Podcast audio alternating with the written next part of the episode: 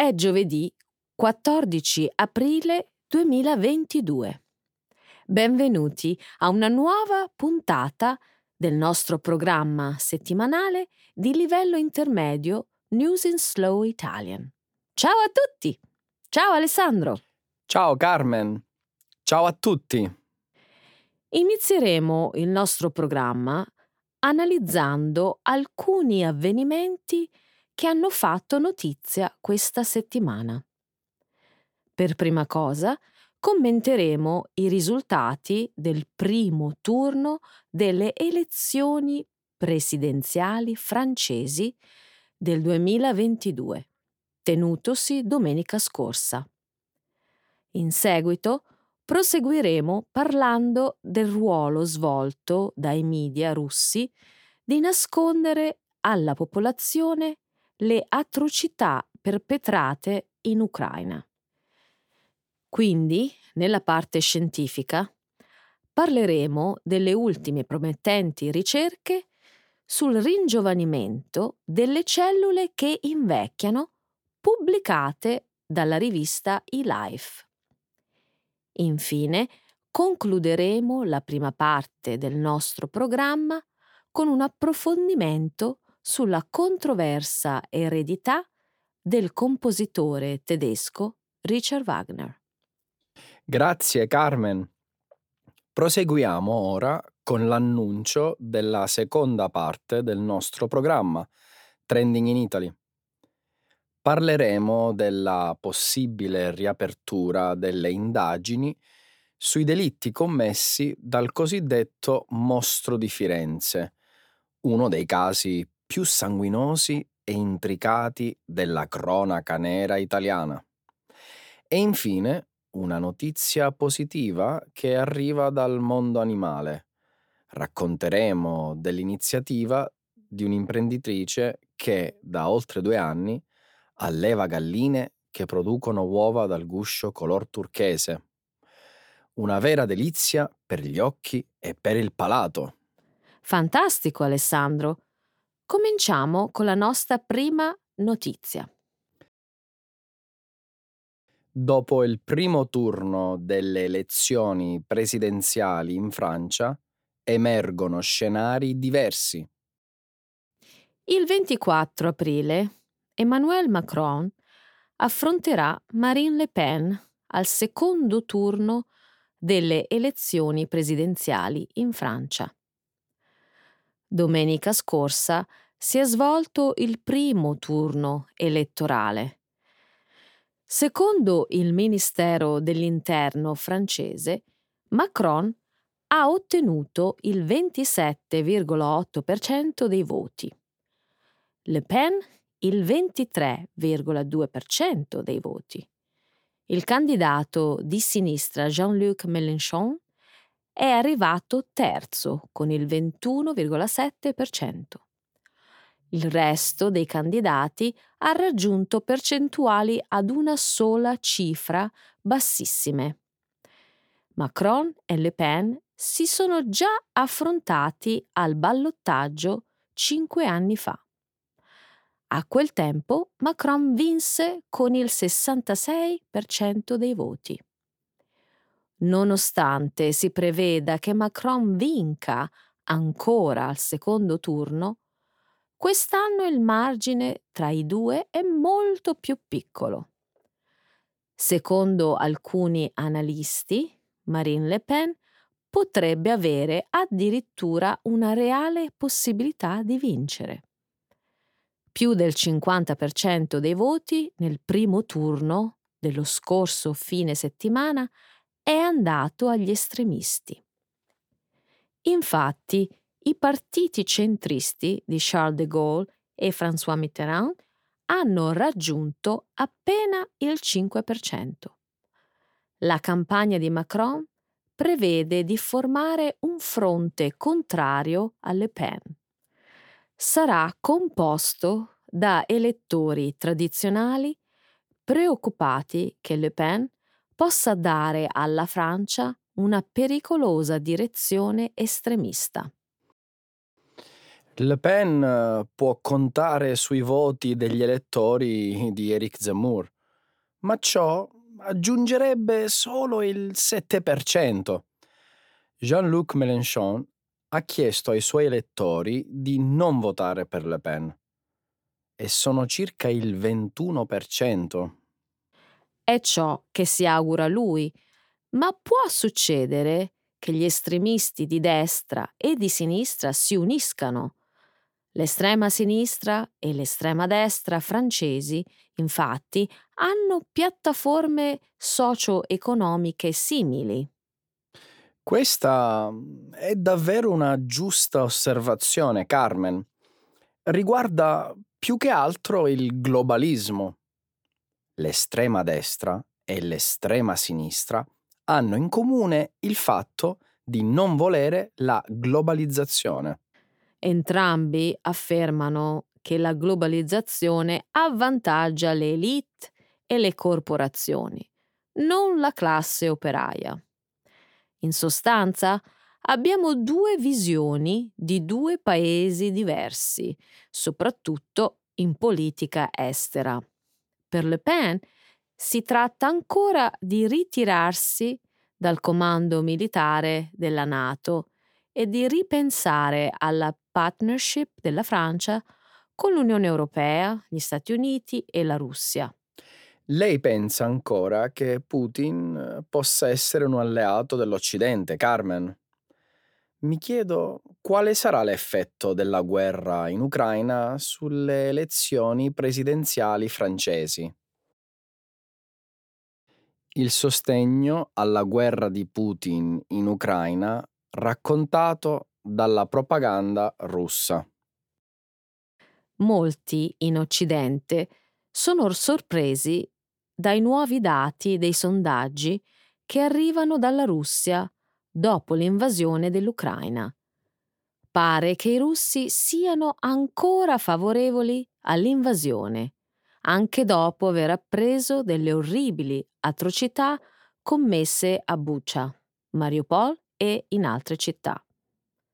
In Occidente la gente si domanda come il popolo russo possa giustificare il crudele massacro dei civili e il numero sempre crescente di vittime russe.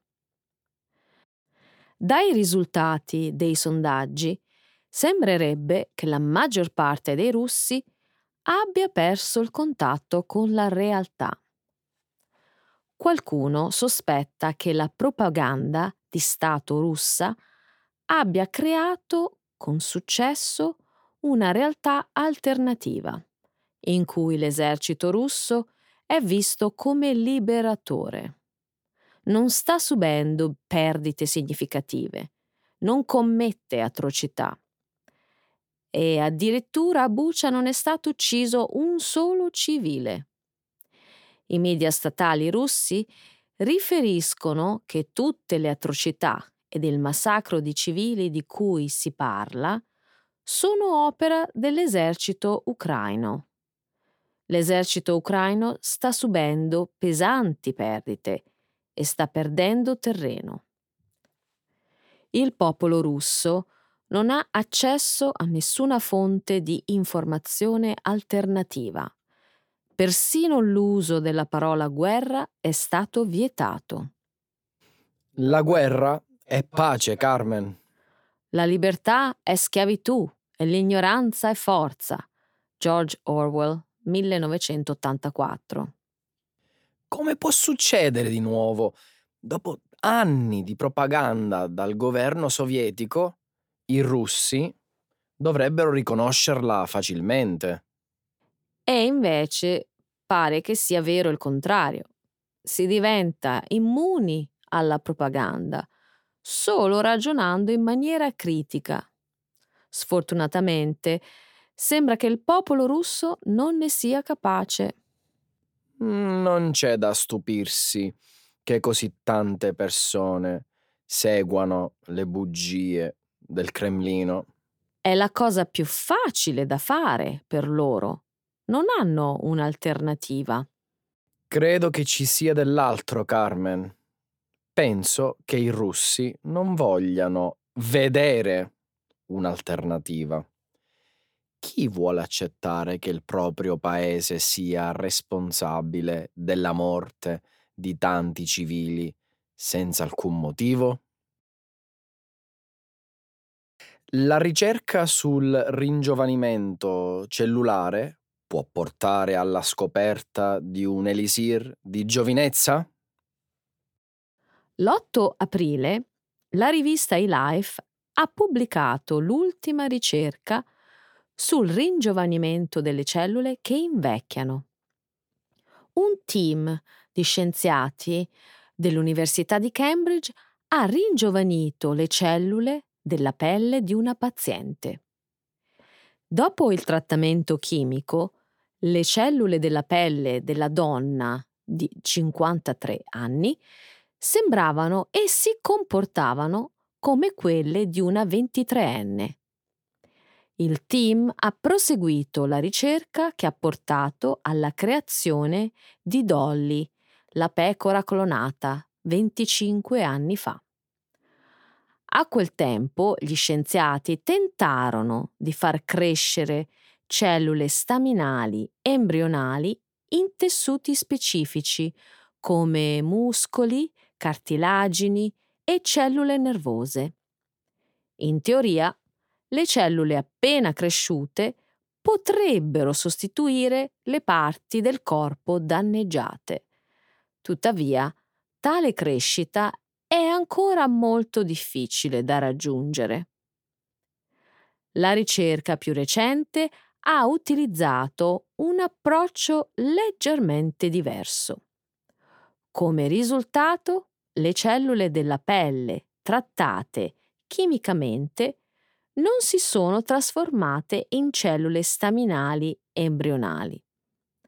Al contrario, si sono trasformate in cellule della pelle che sembravano e si comportavano come se fossero 30 anni più giovani. Il prossimo passo è vedere se tale approccio funzioni anche su altri tessuti come muscoli, fegato e cellule del sangue. Per millenni l'umanità ha sognato di poter ringiovanire. Molte malattie comuni peggiorano con l'età e la possibilità di aiutare le persone anche in questo senso è entusiasmante. Vero, ma persino gli scienziati impegnati in questo studio insistono sul fatto che la loro ricerca è ancora agli inizi. Non dimentichiamo che anche gli studi iniziali sulle cellule staminali embrionali 25 anni fa sembravano molto interessanti. Ma l'obiettivo poi si è rivelato molto difficile da raggiungere. Sono convinto che ormai decenni di ricerca stiano dando i loro frutti, Carmen. Pensa se approcci simili o nuove terapie potessero ringiovanire le cellule immunitarie. Rafforzare il sistema immunitario sarebbe estremamente importante. Abbiamo appena perso oltre 6 milioni di persone a causa di un terribile virus. Mi chiedo se questa ricerca possa portare ad una rigenerazione totale del corpo, ad una sorta di elisir di giovinezza? O una pillola antietà?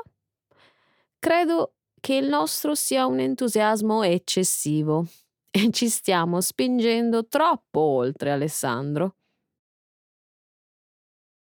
La mostra di Berlino esplora la controversa eredità di Richard Wagner. La mostra intitolata Richard Wagner e la nazionalizzazione del sentimento è stata aperta al Deutsches Historisches Museum di Berlino l'8 aprile. Si svolgerà fino all'11 settembre 2022. La mostra esplora il genio creativo di Wagner, analizzando da un punto di vista critico i suoi scritti politici antisemiti e nazionalisti. L'eredità di Richard Wagner suscita sentimenti al contempo di apprezzamento e indignazione. Wagner è considerato un tesoro nazionale in Germania, ma allo stesso tempo è una figura politicamente imbarazzante. Durante il regime nazista le sue opere musicali venivano osannate come il simbolo della pura cultura tedesca. Per questo motivo la sua musica ancora oggi non viene eseguita nello Stato di Israele. La mostra si concentra su quattro sentimenti principali. L'alienazione di Wagner, durante il suo periodo da rivoluzionario del 1840, che sfocia nell'appartenenza. L'appartenenza segna l'accettazione da parte del mondo istituzionale di Wagner come icona culturale. Eros simboleggia l'aspetto seducente delle sue opere e infine Lothin che incarna il sentimento di ripugnanza per i pregiudizi riluttanti del compositore. Sarebbe davvero interessante partecipare alla mostra, Carmen. Pochi compositori sono così controversi come Richard Wagner in gran parte mm, a causa del suo proclamato antisemitismo. Beh, stiamo parlando di un compositore. Secondo il curatore della mostra, se Wagner avesse scritto solo la sua prosa e i suoi saggi, sarebbe stato ricordato come un pazzo, un pensatore maniacale e di second'ordine. Inoltre non era certo l'unico ad essere ricordato per il suo antisemitismo. Mi vengono in mente Chopin, Tchaikovsky e Mussorgsky. L'antisemitismo era molto diffuso nel XIX secolo, prima e dopo il J'accuse di Émile Zola ma è il riconoscimento che ne fa il nazismo del puro spirito tedesco degli ideali di Wagner che lo distingue dagli altri antisemiti. Sfortunatamente, concentrandoci solamente su questo aspetto, permettiamo a individui del calibro di Hitler di influenzare il nostro atteggiamento nei confronti di Wagner, non mi piace dare a Hitler l'ultima parola. Ecco perché la parte della mostra chiamata Il disgusto è così importante. È stata creata dal primo direttore creativo ebreo del Festival di Beirut di Wagner. La riapertura dell'inchiesta sul mostro di Firenze una delle notizie più discusse nelle ultime settimane è quella relativa alla possibile riapertura dell'inchiesta sul cosiddetto mostro di Firenze, uno dei casi più sanguinosi e sconvolgenti della cronaca nera italiana. Il mostro di Firenze è il termine coniato dalla stampa italiana per riferirsi all'autore di una serie di duplici omicidi avvenuti tra il 1968 e il 1985. Le vittime furono otto giovani coppie di fidanzati, 16 persone uccise con un simile modus operandi, mentre si trovavano appartate in luoghi molto bui nei dintorni di Firenze. Le indagini furono molto confuse, portando gli inquirenti a seguire diverse piste. Una di queste condusse a ipotizzare un movente di natura esoterica, che avrebbe spinto una setta segreta composta da medici e chirurghi a commissionare i delitti. Alla fine, dopo aver raccolto prove e testimonianze e aver fatto l'analisi delle scene del crimine, si arrivò al processo che condannò tre uomini, chiamati dai giornali con l'appellativo di compagni di merende. Tutti e tre sono deceduti per cause naturali dopo aver trascorso diversi anni in carcere. Siamo troppo giovani per ricordare nei dettagli quei fatti drammatici. Sì, però la vicenda ebbe molto risalto mediatico. Fu il primo caso di omicidi seriali nel nostro paese e ha riempito trasmissioni televisive e pagine di giornali. Vero. Tante cose le abbiamo apprese guardando documentari e ascoltando i telegiornali.